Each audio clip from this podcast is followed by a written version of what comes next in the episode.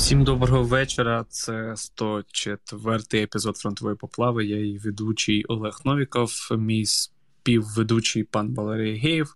І в нас вже є в ефірі директор фонду «Повернись живим» Тарас Чмут. Привіт, Тарас. Доброго вечора. Також у нас є вже начальник розвідки, він же керівник аналітичного відділу фонду «Повернись живим» Антон А.К. Анатолій Муравейник. Привіт. Вітаю всіх. Добрий вечір. А Іван немає? Я Івану інвайт кинув, але не знаю, може у нього... Не віддати.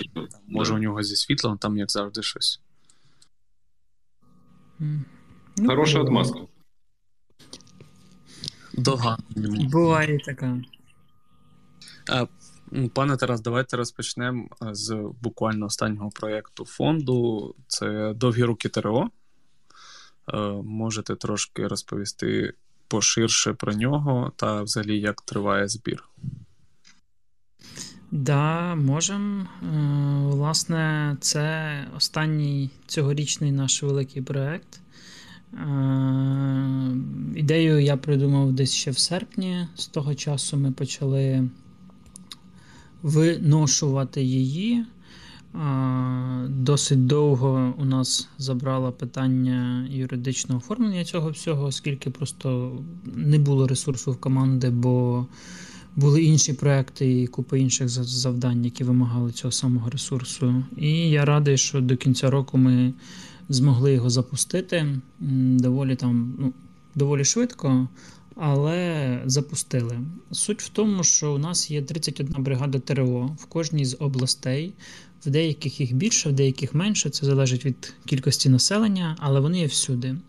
І так чи інакше, всі вони задіяні в бойових діях, десь в більшій кількості, десь в меншій кількості, десь на другорядних напрямках, а десь прям, скажімо так, в зоні максимального пиздеця. І при цьому штатним найпотужнішим вогневим засобом у них є 82-мм міномет, яких на кожен з батальйонів, які в кожної бригади різна, має бути 6 одиниць. По факту, здебільшого їх немає. Якщо вони є, вони можуть бути не 6, а якась кількість, умовно 2, або 3, або 4, як пощастить. Подекуди вони можуть бути різні, тобто фізично різних виробників. Умовно, один чеський, один американський, два українських. В різному технічному стані готовності і так само з хаотично навченим або взагалі не навченим особовим складом. Також в ТРО є 60-мм міномети, так само в рандомній кількості. Де-не-де є 120-ті міномети, здебільшого трофейні, або поміняні, або намучені в інших частинах підрозділах, загальною кількістю в декілька десятків, і теж абсолютно різнобій, незрозумілий ресурс, стан, без зіпів і так далі. Ідея в тому, щоб надати всьому ТРО нових вогневих можливостей за рахунок видачі їм 120-х мінометів. Очевидно, на жаль, ми не здатні забезпечити всі батальйони по батареї 120-х, бо це більше 1000 мінометів треба, і це колосальні кошти, і навіть час виробництва там буде, напевно, більше року. Тому на даному етапі ми зосереджуємося на тому, щоб створити в кожній з бригад окрему мінометну батарею на 6 мінометів, тобто 2 взводи по 3, які отримують повне базове забезпечення і замикаються в так званий розвідувально-ударний комплекс. Тобто ми даємо на відділення чи взвод, я вже не пам'ятаю, розвідки, безпілотники, засоби зв'язку, біноклі, даємо 6 мінометів, даємо 3 пікапа, даємо планшети, старлінки, генератори, ДБЖ, що там ще? Прилади нічного бачення, монокуляри для водіїв, для того, щоб можна було вночі пересуватися. Щось забув? Рації, походу, ще. Да, рації 14 штук Моторол і ніби все. Це такий мінімально необхідний базовий комплект для того, щоб вони могли працювати. Перевозитися міномети будуть за погодженням з КТРО на ГАЗ-66, так як це в оригіналі мало бути в радянській конструкції так званого комплексу САНІ. І пікапи виконують функцію доставки того самого аеророзвідника з коптером, функції управління, зв'язку, перевезення майна підрозділу, бо батарея – це те ж саме, що і рота, плюс-мінус фактично, яка складається з трьох зводів, ну або з двох зводів і там відділення управління, в залежності, який штат буде. Тому їх три для того, щоб, умовно кажучи, якщо частина бригади знаходиться, там тримає північний кордон, а частина воює під Бахмутом, то умовно три міномета лишається там десь, не знаю, на Поліссі, а три їде під Бахмут, і там два пікапа поїхало на схід, один лишився з батареєю тут. Якось так. Я думаю, що будуть ще якісь питання, напевно, по цьому, то я можу щось розказати. Там, власне, вже є питання на Ютубі, чи є в наявності міни до цих мінометів, і де ми їх будемо брати, якщо нема? Дивіться, 120-й міномет – це артилерія переднього краю. Фактично, це вогневий засіб, який в Збройних силах України, Росії і інших країнах знаходиться на рівні батальйону і призначений для вогневого подавлення на глибині там, до 7 км. По сильним зарядам це 700. В нормальних умовах це 5-6. 120-й міномет подавлює 82-й міномет, 120-й міномет прикриває евакуацію своїх поранених, 120-й міномет може подавити ВОП або розібрати його. Якщо пощастить, може прикрити свій якийсь наступ або відхід. Ну, тобто це головна зброя на рівні батальйону. Від 120-х мінометів ми, як Збройні сили, не відмовимося в принципі. Відповідно, ці міни ми будемо купувати, будемо отримувати по МТД і так чи інакше почнемо виробляти. Тому питання боєприпасів на сьогодні по ним на державі. І держава це питання, хоче чи ні, буде вирішувати. І сьогодні, здебільшого, проблема в контексті 120-го калібру не так в кількості мін, як в достатній кількості стволів. Я знаю підрозділи, де там, відкладено умовно 1000 плюс мін, але немає вогневого засобу. Наприклад, в лінійних батальйонах за крайню поїздку з Ремуроком міномети просили фактично всі комбриги або комбати штатних, так званих кадрових старих частин Збройних сил. Не було підрозділу, в якому було батальйону там, якоїсь механізованої бригади, де було 6 справних мінометів. Ті міномети, які є, вони або вже ушатані просто експлуатацією, величезним настрілом, або пошкоджені, або зібрані з 2-3, або трофейні там некомплект, або там міномет є, там, чи два міномети є, один приціл на два і так далі, і так далі. Це зброя, яка теж потребує заміни. І поки що ми міняємо міномети, даємо те, що треба для роботи, плюс пакет навчання, звичайно, від наших інструкторів, і створюємо руки. Тому закликаємо всіх максимально долучитися до свого регіону, якщо не до свого, то до сусідів, якщо не до сусідів, то до того, який вам більше подобається. Чим швидше зберемо, тим швидше це все запуститься, і кожна бригада ТРО отримує нормальний штатний вогневий засіб, на який вона зможе офіційно отримувати боєприпаси по лінії РАО, який буде нормально навчений особовий склад, бо ми його будемо вчити, з усім необхідним для там, мінімальної комфортної роботи. Власне, ще питання щодо мінометів. Я там бачив, що американці теж ніби нам поставляють міномети. Чи взагалі в достатній кількості і по калібрах, чи підходять, власне, міни до американських, радянських, якісь і навпаки? Багато країн нам передають, або ми купуємо, або отримуємо тим чи іншим способом. Не всі вони взаємозаміняємі, незважаючи на калібр. Від різних країн можуть надходити різні міни, до яких подекуди вручну методом, як це, практичного відстрілу визначаються таблиці стрільби. І оцей весь різнобій, насправді, це додаткові фактори низької ефективності застосування, назвемо це так. Тому ті міномети, які ми купуємо, вони уніфіковані, однакові, і батареї у всіх будуть однакові. Відповідно, питання мін, ми не можемо сказати, які там РАО буде видавати, тому що видаватимуть, які є, або які будуть добувати так чи інакше в умовах війни. Але хоча б міномети будуть штатні, прийняті на озброєння, нормальні, я сподіваюся, і уніфіковані знову ж. Я би хотів додати по ТРОшки, якщо можна, якщо є там хвилина у нас. Тебе є скільки завгодно хвилин. Дякую. Дивіться, насправді я трохи повторюсь за Тарасом Миколаївичем, тому що ТРО дійсно зараз застосовується як крайній спосіб допомоги силам оборони, тобто вони беруть безпосередню участь у бойових діях, в тому числі і на передовій. Але нам багато сиплеться запитань з початку кампанії про те, що чому, навіщо міномети якійсь там бригаді, не знаю, тернопільській, чи франківській, чи львівській, чи закарпатській і так далі. Це дуже просто, тому що вони воюють. І Тарас правильно казав, що бригади місцеві, зазвичай східні, вони повністю в повному складі воюють на передовій, причому прямо на першій лінії. І прямо крім них там нікого нема. А бригади, які з інших областей, з дальших, то вони зазвичай там по батальйону або по декілька батальйонів відправляють також на схід.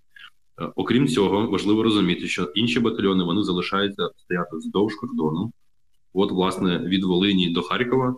Якщо ви думаєте, що там крім тероборони багато когось є, то це не так. І є багато ділянок кордону, в тому числі і Придністров'я, де тероборона може складати основу сил оборони. А це означає, що було б непогано, щоб вони мали засоби ураження. І я нагадаю, що дуже багато людей дуже сильно переживали, що як відправляють тероборону на війну і без зброї. Так от ми, власне, даємо можливість таку зброю отримати. 120-й міномет – це огонь, пушка, ракета.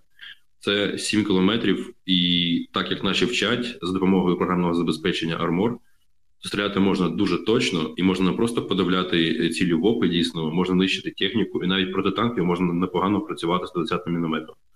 Це дуже круто, особливо в умовах, коли більше нічого нема. Тому міномети – це топ, ТРО – це топ, допомагайте теробороні, хочете своїй, хочете сусідній області, будь-ким. Все одно доб'ємо всім, всі області, і всі будуть з мінометами, все буде класно. Власне, про сам збір. Наскільки розраховано, що ми зберемо за 2 місяці, 3 місяці приблизно? Я би сказав за 7 днів, я би хотів до Нового року, але чим швидше, тим краще. Поки що йде, зараз я скажу, скільки ми там зібрали, 28, 6%. Я думаю, можна було і краще, але кінець року і цей місяць доволі був насичений, тому подивимося. Чим швидше зберемо, тим швидше, я думаю, буде якийсь результат, і тим швидше ми це все запустимо в роботу. І одразу питання, чи... це не історія про 3 місяці. 3 місяці – це такі проекти, як Shark, в яких своя механіка через паливо. Тут проєкт, зараз це відпрацюємо, і в січні запуститься вже наступний. Там проєктів зараз багато, і це все, скажімо так, якісь з них будуть запущені публічно, а якісь з них, от в мене є ідея там ще докупити якусь 100-другу, 82-х мінометів, так само або в ТРО, або в стрілецькі батальйони, умовно на здачу, і допакувати нормально їх, хоча б якусь там північну смугу від Волині до Сумщини чи до Харківщини, щоб вся ця смуга була в нормальних уніфікованих 82-ках. Це теж рішення в батальйона 82-ка, на бригаді 120-ка, на головних напрямках. І це вже якийсь такий відчутний потенціал, а не десь є, десь нема, десь навчені, десь не навчені. Тобто у нас зараз багато проєктів по зброї, по автоматичних гранатометах. Ми активно шукаємо ПЗРК, якщо десь хтось має раптом. Так, скажімо, і це все динаміка. І чим швидше закриємо цей, тим швидше перейдемо до наступного. Класне, наступне питання було про що ви ще хочете купити для ТРО, але фактично Для ТРО ми купуємо постійно купу всього, і зараз основний акцент – це та частина, яка тримає північ, і та частина, яка безпосередньо воює. Якщо ви зайдете в Facebook, а краще в Твіттерок, там регулярні пости видачі на різні частини ТРО, які так чи інакше задіяні. Дуже багато ми вклали в північну смугу, зв'язок, тепловізори, там ці органи військового управління, інженерка, мінна безпека. Інженерка, да, інженерка топ. Навчання, я не знаю, чи коптери їм вже заходили, чи десь воно там має зайти. Що ми ще туди передавали? Планшети, знаю, що відпрацювали. І навчання ж теж почало також. І навчання, да, звичайно. І зараз ще шукаємо там додаткову зброю на цей напрямок. Тут ще питають за школу капітанів. Чи можеш щось цікаве там розказати? Бо, здається, буквально цього тижня щось фонд писав про це. Відбувся перший випуск 56 офіцерів. Я був на минулому тижні в КТРО і декілька разів прямо, і командувач до нас в гості заїжджав. Концепт успішний, проєкт хороший, врахували недоліки першого курсу по інструкторах, по програмі, по там розміщенню, по купі всього. Наступний курс стартує там найближчим часом, назвемо це так. Він буде на тиждень довший, чому я безмежно радий, тому що я вважаю, що треба більше і більше часу. І кількість слухачів планується збільшити орієнтовно вдвічі. Відповідно, це те, що зветься там вишкіл з капітанів, і паралельно Максим Зінчук з фонду працює над розбудовою майбутнього навчального центру як окремої військової частини. Там є наша бюрократія на рівні органів місцевої влади, на рівні органів державної влади, з якою ми так чи інакше будемо намагатися не те, щоб боротися, бо це якось дивно боротися разом з армією проти влади, але заохочувати їх, не створювати проблеми і дати можливість Збройним силам отримати нормальний, сучасний, великий, європейський, натовський і кучу інших епітетів навчальний центр. Як ми пишемо по проектам, питають ще, що з проектом по костюмах для пілотів? Угода підписана. На жаль, цей товар в Штатах підлягає не те, щоб ліцензуванню, але він, походу, айтаровський, і постачальник сказав, що спочатку він не буде про це говорити, а потім в останній момент вирішив перевірити, і тому він застряг, напевно, на плюс місяць, поки він отримає той айтар і відправить його нам. На жаль, в Штатах воно все ліцензовано, не те, що ліцензовано, забюрократизовано, і от поки так. Але угода підписана, здається, проплачена, і там ми виграбли все, що було по наших розмірах, а те, що не було на складі, то дозакупили з точки зору, там вони виготовлять. Так, власне, ще хотілося б запитати, якраз є Антон, його улюблену тему про білорусів і оцю зустріч Лукашенка з Путіним, і потім щось там Лукашенко мав в Росію їхати. Є тобі щось розказати, може, з цього приводу? Власне, ви ж знаєте, що цим нашим братам меншим завжди є що розказати. Але я не стану розпорошувати сильно, тому що, насправді, головне треба розуміти, що відбувається. Відбувається те, що росіяни з білорусів не злазять, і злазити не збирається. Перепрошую. І, власне, для нас це недобре. Виглядає так, що, ви знаєте, президенти так просто один до одного не хитаються. Ми знаємо кейси в Україні, коли зустрічі президентів особисті вирішували дуже багато для нас, дуже. Тобто це завжди не просто про візит покататись там на камеру пофотографуватись. Це завжди або знак, сигнал, або про конкретні домовленості. Тому дійсно їх дожимають для участі у війні, Певні підрозділи переміщувалися з центральних частин полігонів до наших кордонів північних і до їх південних. Наразі говорити про те, що створено якесь там величезне ударне угруповання, не можна. Ну, його просто нема, не видно. Тим не менше, як я вже казав, війська вдовж кордону стоять, провокація можна очікувати будь-коли. Якогось там величезного угруповання, що піде на Київ, теж поки не віддать. От. Я думаю, що якщо воно будуть створюватися або коли, то його буде видно всім, і це не буде секрет. Тобто наразі якихось особливих водних нема. Продовжують вони відпрацьовувати разом з А-50-ми, разом з МІГ-31-ми і разом з винищувачем в супроводі. Відпрацьовувати заходні цілі в Україні напрямку на Житомирщину, на Київщину в основному. От. Плюс А-50 відпрацьовує пошук цілей, виявлення цілей. Тобто у них робота по плану, іноді рятуються з літаки. Один там казали, щось трохи загорівся, але фактажу я не бачив, тому не певен на 100%. Тим не менш, підготовка йде, якби, ну, отак, без змін. Але якщо що, то на півночі їх буде чекати багато сюрпризів. Це вам так, для розкруту трохи. Це хороший натяк. А загалом, може, про фронт ще в кількох словах, що там відбувається? Та що, відбувається війна, власне, вона нікуди не поділась, і знову ж таки зараз на слуху у всіх Бахмут, це очевидно. Тим не менше, на інших напрямках війна не зупиняється, війна продовжується, обстріли, жахлива погода, яка частково грає нам на руку, коли ми в обороні, і грає нам не на руку, коли ми в наступі. Ну, так завжди було, це не секрет. Погода не зупиняє бойові дії, вона просто їх ускладнює. От все. Дійсно, найбільш такий жвавий напрямок зараз це Бахмут. Просто неймовірна шалена концентрація військ з обох сторін. Я навіть не знаю, чи це секрет, чи не секрет, але типу, там, іноді бригади можуть займати замість стандартних, скільки там, Тарас Миколаївич, 40-50 по нормативам, не? Бригада в обороні. То зараз бригада може займати там 3-5 кілометрів.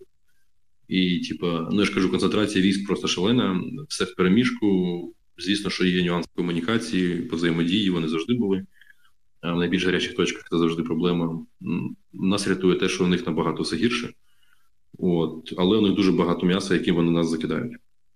Співвідношення втрат абсолютно шалене в нашу користь і абсолютно жахливе для них. І це класно для нас. От. Тому ну, нехай продовжують, окей.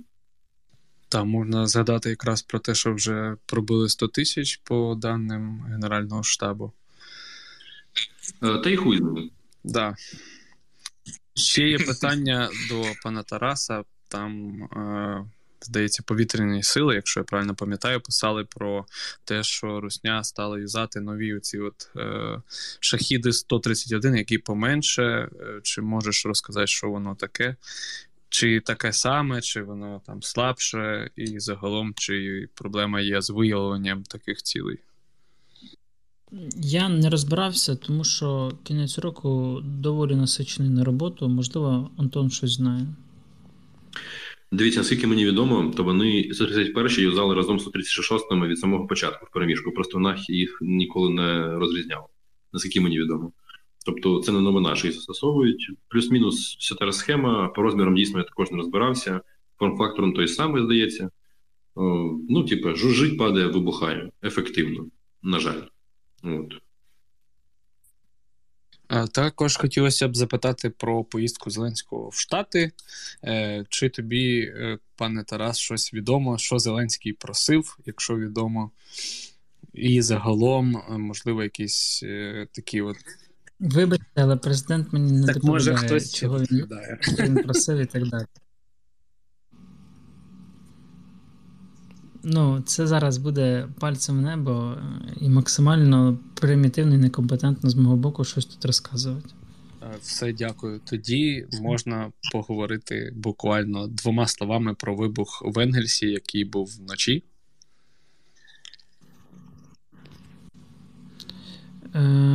Антон?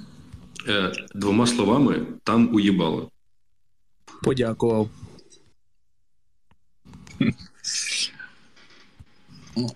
Зараз пару питань ще з форми. Я не знаю, може щось в новинах було, а от декілька питань. Чи можна хармом збити літак ДРЛО, наприклад, А-50? Хороше питання. Можливо, теоретично якось воно б і могло, але я не знаю. Напевно, давайте я поцікавлюся в тих, хто пуляє цими ракетами, але мені здається, що ні, тому що для того вам треба наблизитися на значно ближчу відстань до нього, аніж він вас побачить. Його прикривають так чи інакше системи ППО або авіація з Р-37, яка плюс-мінус гарантовано вас знищить. Тому швидше за все ні за рахунок дальності. Плюс харми ж у нас не класично працюють, скажімо так. Да, і ви просто розумієте, що Тарас має рацію, що у нас А-50, вони ж працюють на великій віддаленості від кордону. Я навіть не певен, що Харм, в принципі, таку відстань може пролетіти. Вже не кажучи, що це буде польот не згори вниз, а знизу вверх. От, тому... Але я можу собі уявити обличчя американців, якщо ми Хармом зіб'ємо А-50, і вони просто, це буде розйом. Да, і таке ж питання про Петріота. Очевидно, ні. Зайдіть на Вікіпедію і почитайте ТТХ. Тут є ще питання до Антона. Власне, про Петріота зараз. Да. Коли буде на мілітарному відео по Петріотах? Завтра. Тут є ще питання до Антона. Власне, від спонсора на Ютубі. Питають, що на початку вторгнення постійно були новини про перекидання там скільки-то тисяч росіян на якийсь напрямок. Чи є зараз якесь розуміння, скільки русні сконцентровано навколо Бахмута? Дивіться, у мене немає актуальних даних щодо цього. Тому що, як каже Тарас Миколайович, сьогодні неодноразово в кінець року маємо багато хвостів. Тому трохи, віддалилися від народу, якщо чесно, в плані інформації, тому що банально не вистачає на цей час. Дивіться, я просто вам хочу нагадати, що коли тривала операція російська по захопленню Сєвєро-Лисичанська, то зі 100 з гаком БТГерів на ділянці від Лиману до Попасної було сконцентровано половина всіх БТГерів, 50+. Відповідно, зараз на Бахмуті, я думаю, не менше. Там з фланговими, звісно, також з флангами зліва, справа від Бахмута. Я думаю, що там десь, якщо більше третини, я думаю, ближче до половини всіх військ десь в районі Бахмута зараз знаходяться.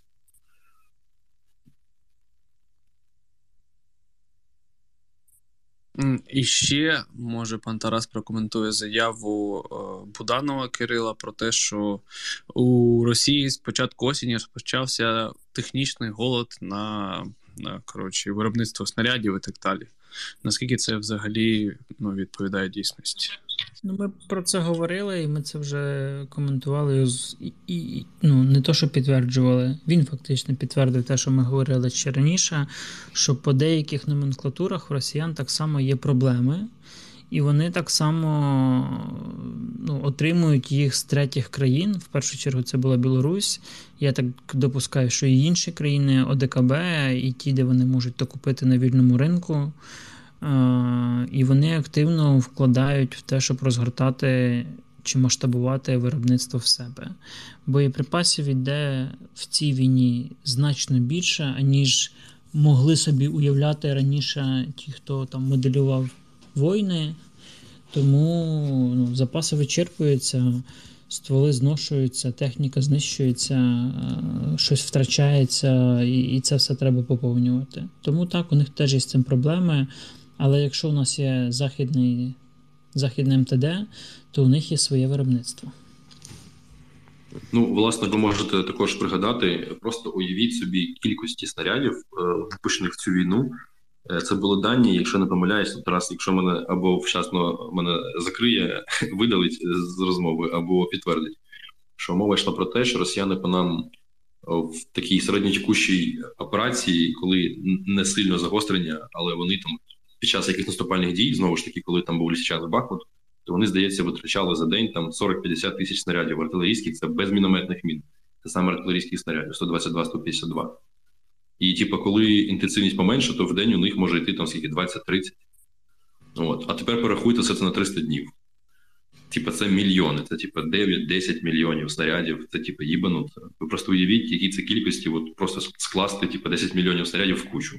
Це, ну, я хуй знаю, це багато. Відповідно, це не дивно, що в них є дефіцит по певним позиціям. Плюс Тарас правильно каже, що вони з Білорусі почали гнати снаряди ще в кінці весни, здається. От. Плюс ви самі розумієте, що пана Бута вони зі Штатів не так просто виміняли. І міняти вони його хотіли дуже давно, і намагалися кілька разів, а вийшло тільки зараз. Це все ж не просто так. Ще є тут питання від спонсора на Ютубі, що зараз у військових все працює на батарейках, рації, дрони, приціли, планшети і так далі. Чи знає пан Тарас, як задачу зарядки вирішують у військах НАТО? Чи існують якісь військові аналоги EcoFlow? Ні, тому що війська НАТО ніколи не воювали в таких умовах, як ми, і вони не знають, як вирішувати ті проблеми, які є у нас. Тому можуть переймати наш досвід. Вибачте, у нас армія керується по сигналу і WhatsApp. Впевнений, що в жодному нормативному документі країн НАТО не прописано, як керувати батальйоном через чатик в WhatsApp. Є ще питання про ці от бетонні пірамідки, які встановлюють російські військові, що нібито є перепоною для потенційного наступу. Чи взагалі це ускладнює якісь пересування військ? Так. Складнює, бо ви не приїдете таку пірамідку або пірамідки на пікапі, наприклад, або на чомусь іншому. І це може вас сповільнити. А якщо там ще є якась одна-дві міни, то ще більше сповільнити. І так далі, і так далі. Великі війни показують, що інженерна підготовка не менш важлива, аніж розвідка, зв'язок, вогневе враження або інші якісь подібні складові війни. І чим ефективніша інженерна підготовка в військах, тим важче вам штурманути нормально закопаний і обладнаний опорний пункт, або відбитися, якщо ви нормально облаштували себе.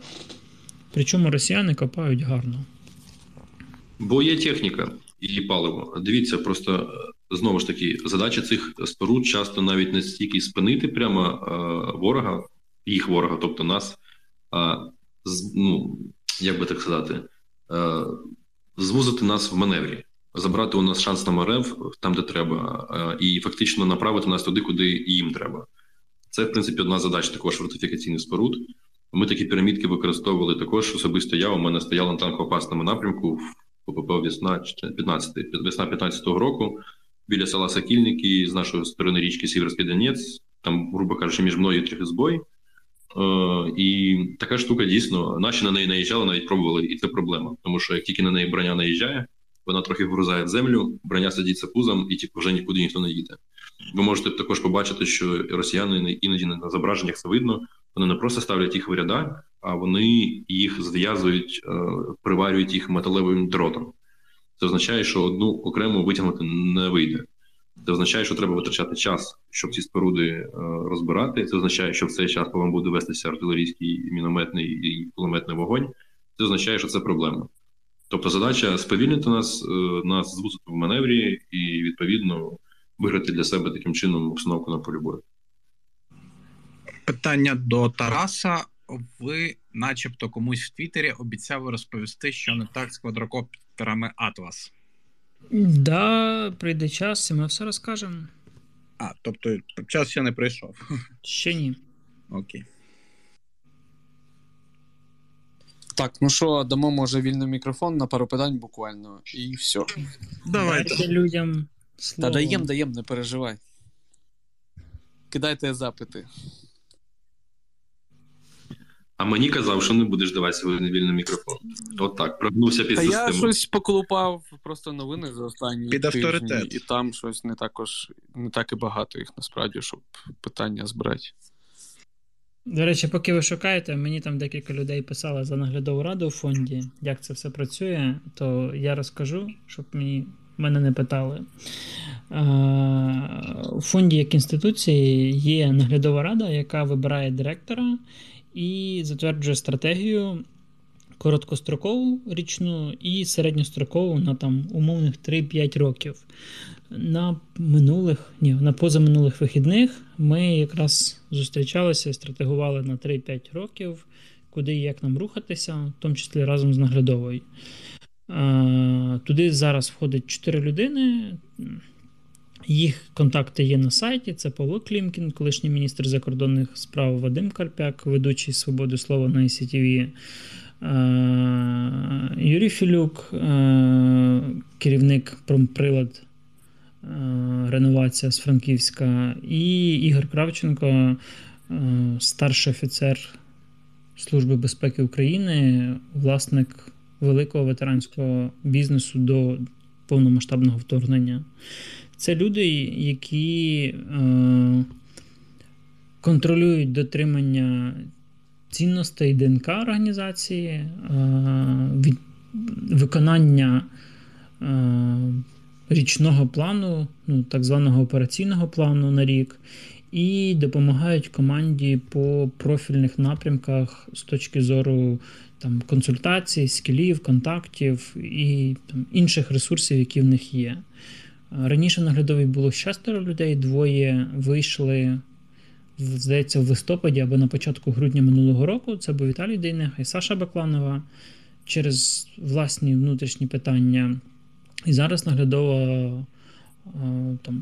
шукає або найближчим часом має добрати ще декілька людей, які посилять команду. Здається, все розказав. Антон, може щось доповнити, якщо я забув.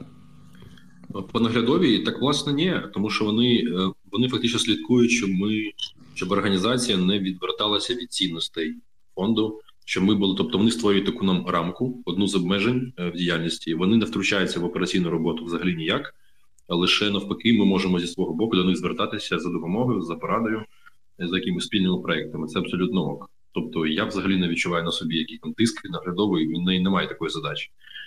Їх фактична задача – це вибирати директора, дивитися, щоб фонд розвивався в тому напрямку, щоб він виконував свої задачі. Тиснуть на мене, не на тебе. Так, на директора, я ж кажу. А на нас, як на команду, щоб ми не виходили з рамки цінностей, Тарас Миколаївич. От. І, власне, вони, якщо що, я так розумію, якщо я помиляюся, якщо я не помиляюся, вони можуть розпустити фонд, якщо захочуть.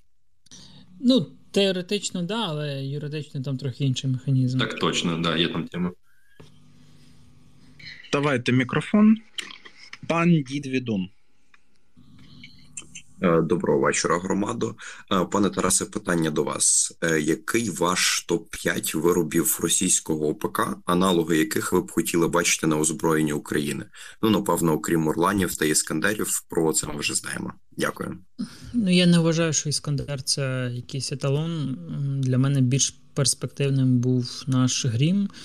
Але, на жаль, держава в нього не викладалася з 2014 по 24 лютого.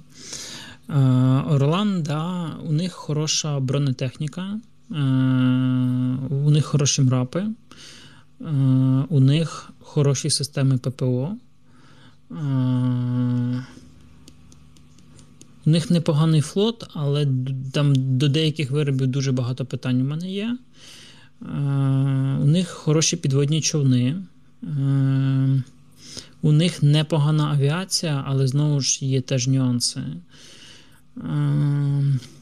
Що ще в них хорошого? У них ніякий зв'язок, ніяка електроніка, непогані засоби враження, авіаційні в першу чергу, але знову ж не дуже коректно брати окремий виріб в відриві від всього іншого. В росіян потужні протикорабельні ракети, але зовсім інша архітектура побудови сил на морі, аніж, наприклад, західних країн.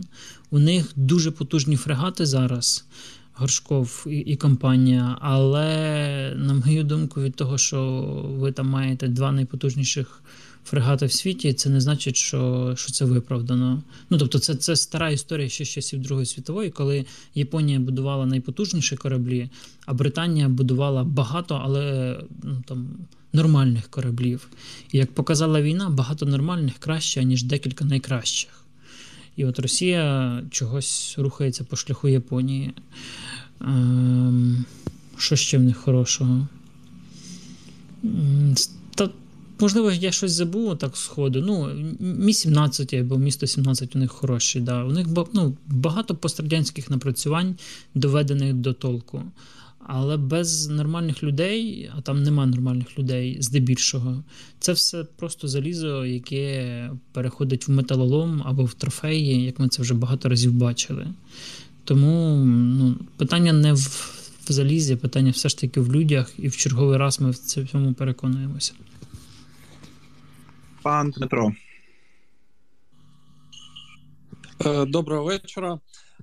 Питання до пана Тараса. Щойно ви сказали, що краще багато нормального, ніж мало найкращого. У мене з цього приводу питання до танків.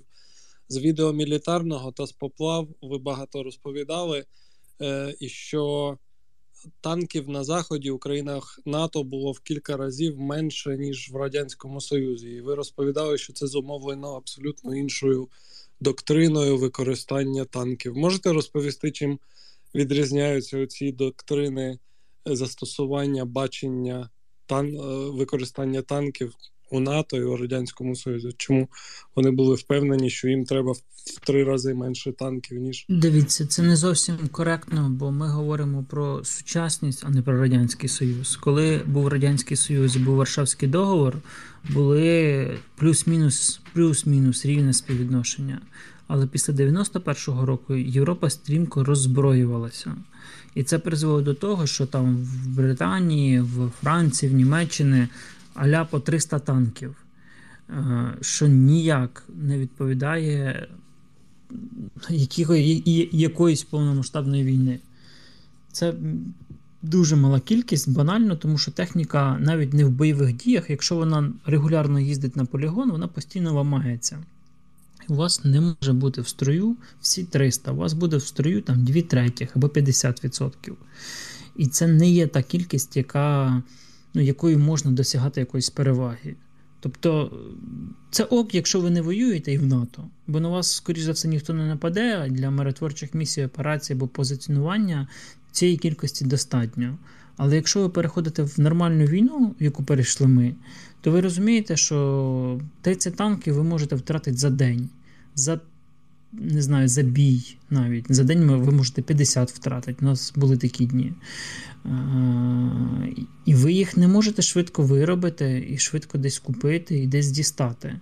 А це може бути там 10% всього вашого парку. Тому, на мою думку, ця війна вчергово показала, що не треба мати найкращу, найдорожчу техніку. Треба мати необхідну і достатню техніку в великих кількостях, в достатніх кількостях. Тому що так чи інакше, які б у вас там не було, все продумано, все класно і все там захищено, але воно поламається, воно там десь не їде не туди, куди треба, загубиться, перевернеться, ще якась біда трапиться. І -1, -1 і -1. І в кінцевому результаті у вас немає того потенціалу, який вам треба. Дякую. Пан Параноїд Андроїд. Доброго вечора всім. Дякую за можливість задати питання. Можливо, це питання вже звучало раніше. Якщо так, я був би радий почути хоча б коротку відповідь. Постараюсь коротко. Колись читав, можливо, навіть на мілітарному, що в Першу та Другу світові війни одним із засобів протиповітряної оборони були відносно примітивні так звані аеростати загородження. Це щось типу літальних дирижаблів, на які підвішені металеві троси, і виходить щось типу сітки, яка теоретично затримувала б, наприклад, крилаті ракети. Запитання, чи могли б вони бути ефективними проти крилатих ракет типу «Калібр» чи «Шахедів» в плані захисту, наприклад, критичної інфраструктури? І чи взагалі це життєздатна схема, чи це щось таке архаїчне та нереальне в стилі мультиків про Тома і Джері, де, там, знаєте, натягують якусь чарівну сітку, в якій там теоретично заплутується ракета. От. Нещодавно також бачив, що хтось про це навіть створив петицію, на якій зібралося близько 500 голосів. Якось так. Дякую. Коротко, це неможливо, нереально і безглуздо. Якщо більш розлого, то в Першу і Другу світову війну не було тих засобів враження, які є зараз. По-друге, у нас зараз немає цього технічного виробу, і ми не можемо його створити тут і зараз, він так само знищується, обходиться, і ви не можете гарантовано прикрити ту кількість цілей, яка в нас є на всіх висотах від 50 метрів, від 40 метрів, на яких можуть літати шахеди. Ну і це історія, в яку аля вкладіть хуйлярд грошей і через рік, може, щось отримаєте, а швидше ні. Ну, сучасна війна, вона інша, і воно так не працює. Тут треба плюс-мінус швидкі перевірені рішення на тут і зараз, або швидше на вчора. І ключове тут перевірені. Бо все, що сире, зазвичай не працює. І часу його доводити у нас немає. Ні часу, ні людей, ні ресурсу. Пан Мішандр. Доброго вечора. Я хотів сказати, що от на минулій і позаминулій поплаві люди із Штатів запитували, як можна донатити фонду, чи скоро буде чариті. І от є такий факт, що з останнього травня у фонду є партнерочка з Benevity, і більшість людей зі Штатів можуть донатити через Benevity і отримувати матчинг від роботодавця і списувати то зі своїх податків. Про це ніхто вам не каже, люди від вас приховують правду. Але ну, от, така штука є, вона працює. І у вас є ще там 3 дні, щоб задонатити фонду в цьому році і отримати матчинг від вашого там роботодавця за цей рік. Бо кожен рік є якийсь ліміт роботодавця, який він матчить до ваших пожертв. І це перше. А друге, це коротке питання. Чи можете ви назвати якісь джерела інформації щодо війни в Україні? Пару прикладів хороших і пару прикладів поганих. Ми всі підписані на мілітарний, то його, мабуть, не треба казати. А з інших, от чи можете ви сказати якісь приклади хороших та поганих джерел? Я знаю, що то може не дуже добре питання, тому що не хочеться там когось ображати, когось рекламувати, але можете думати про це як про інвестицію в покращення якості питань на наступних поплавах. Дякую. По-першому, дякую. Щось таке було, я вже забув про це, і ми десь напишемо на днях, сподіваюсь, завтра в наших соціалках нагадаємо про це. Дякую, що прям нагадали. По-другому, ну, якщо не мілітарний, я вам можу порекомендувати хіба Миколу Бєлєскова. Та й все. Я більше толком, не знаю, нікого не читаю. І все. Може, Антон знає когось, кого він читає. Я читаю Миколу Бєлєскова, прямо сидячи в кабінеті, коли дивлюсь на нього. На його звіти? Конечно, а ще він сьогодні прийшов в кофті з Капібарою. Лучший. Повага. Можете підписуватися на пана Бєлєскова в Твіттері, і Капібар він теж ретвітить, так що на Капібар теж підпишетесь, як підпишетесь на пана Бєлєскова. Колись прийду в кофті з єнотом. Ти обіцяв живого єноточка. А я думав з булочкою. Я б не радив живого єнота, він може пизди дати. Пане Мелка. Так, доброго дня. Дивіться, є питання з 2 частин, і якщо про першу частину ви відповісте плюс, то другу я задам. Дивіться, перша частина. Чи правда, що Росія перевела стратегічні блахольоти Ту-95 з аеродрома під Енгельсом кудись на Дальній Восток, під Китай, після другого нашого ураження на цьому ж аеродромі? Антон? Наскільки мені відомо, є поки що непідтверджена інформація про передислокацію принаймні частини стратегічних ядерних ракетоносців Ту-95 з аеродрому Енгельс на інші аеродроми. Мова йде про від 4 до 6. Інформація наразі, як на мене, не підтверджена. Скоро будуть знімки, подивимось. Але це можливо. Ну, дивіться, якщо це можливо, то друге частина питання. Якщо це правда, то звідти їм летіти до України 5,5 тисяч км для запуску ракет. Чи зможуть вони в такому режимі, як постійно це було, як вони злітали з Енгельса, літати на рейндж запуску ракет, і якщо зможуть, чи є в них можливість обслуговувати ці літаки, виробляючи запчастини, або їм для цього треба буде з пенсії діставати якихось дідів, які ці літаки проєктували, будували, і треба буде відновлювати совкові підприємства?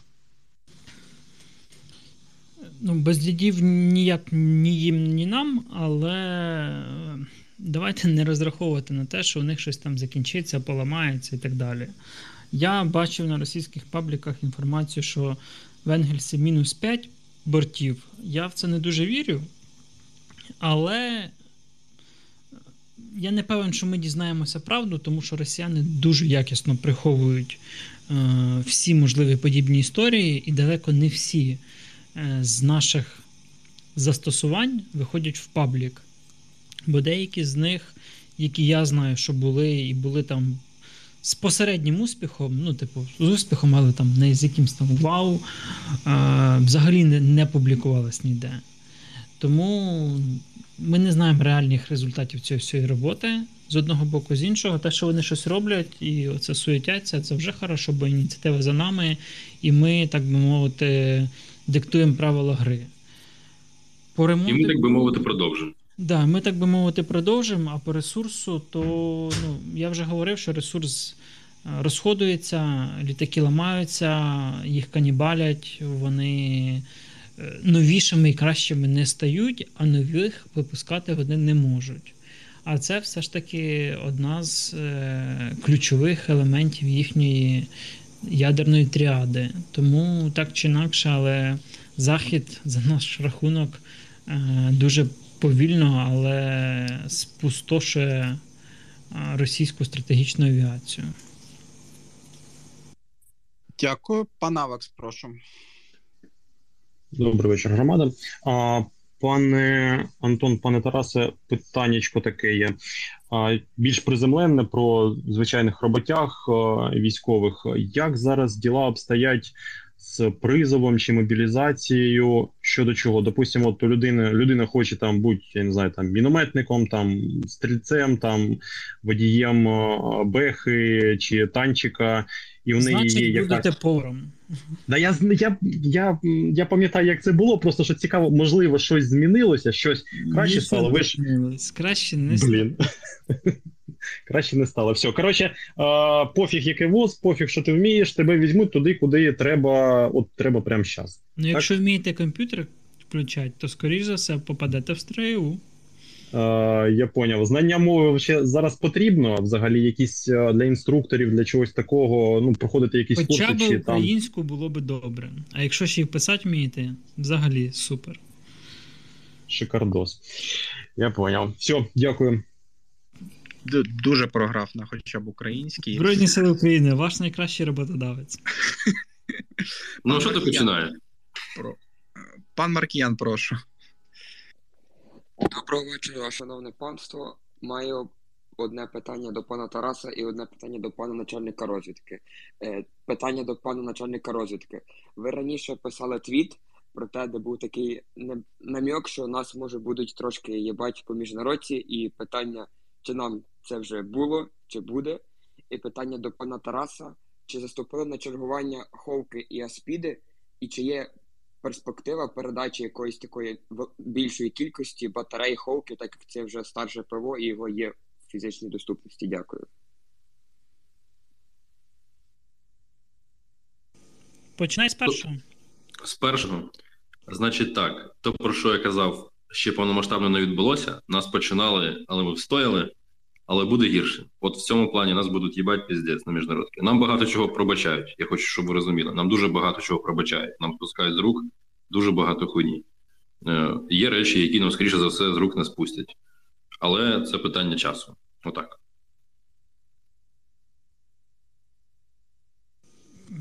Якщо по-другому, то я не чув інформації, щоб вони заступили, але десь там мали би бути, може вже є, бо там за тиждень до тижня все міняється.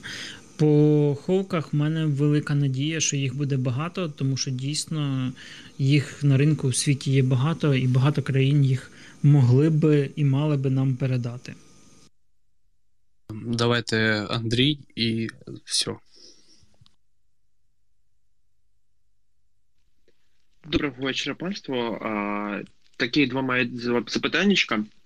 Перше, щодо мілітарного, дякую велике за проект. І дійсно війна є певною реальністю зараз для всіх же українців. Чи планувалося б, можливо, відео, яке б затрогало таку базу і Азов армію, як взагалі армія сформована, як вона структурована, і що таке армія взагалі є зараз? Це перше питаннячко. А друге питаннячко, воно таке більш приземлене, може глупе, але коли нам передають техніку, то кажуть, що якусь техніку не передають через те, що є певні напрацювання, які можуть потрапити в руку ворога. Чи є можливі якісь системи превенції цього, там якісь системи самознищення, чогось щодо того? Ось такі мої два питання. Дякую вам. По-перше, у нас такого нічого немає, бо воно все хаотично, не знаю, у нас немає часу, ресурсу і ще якась причина. По-другому, ні, бо це так не працює теж.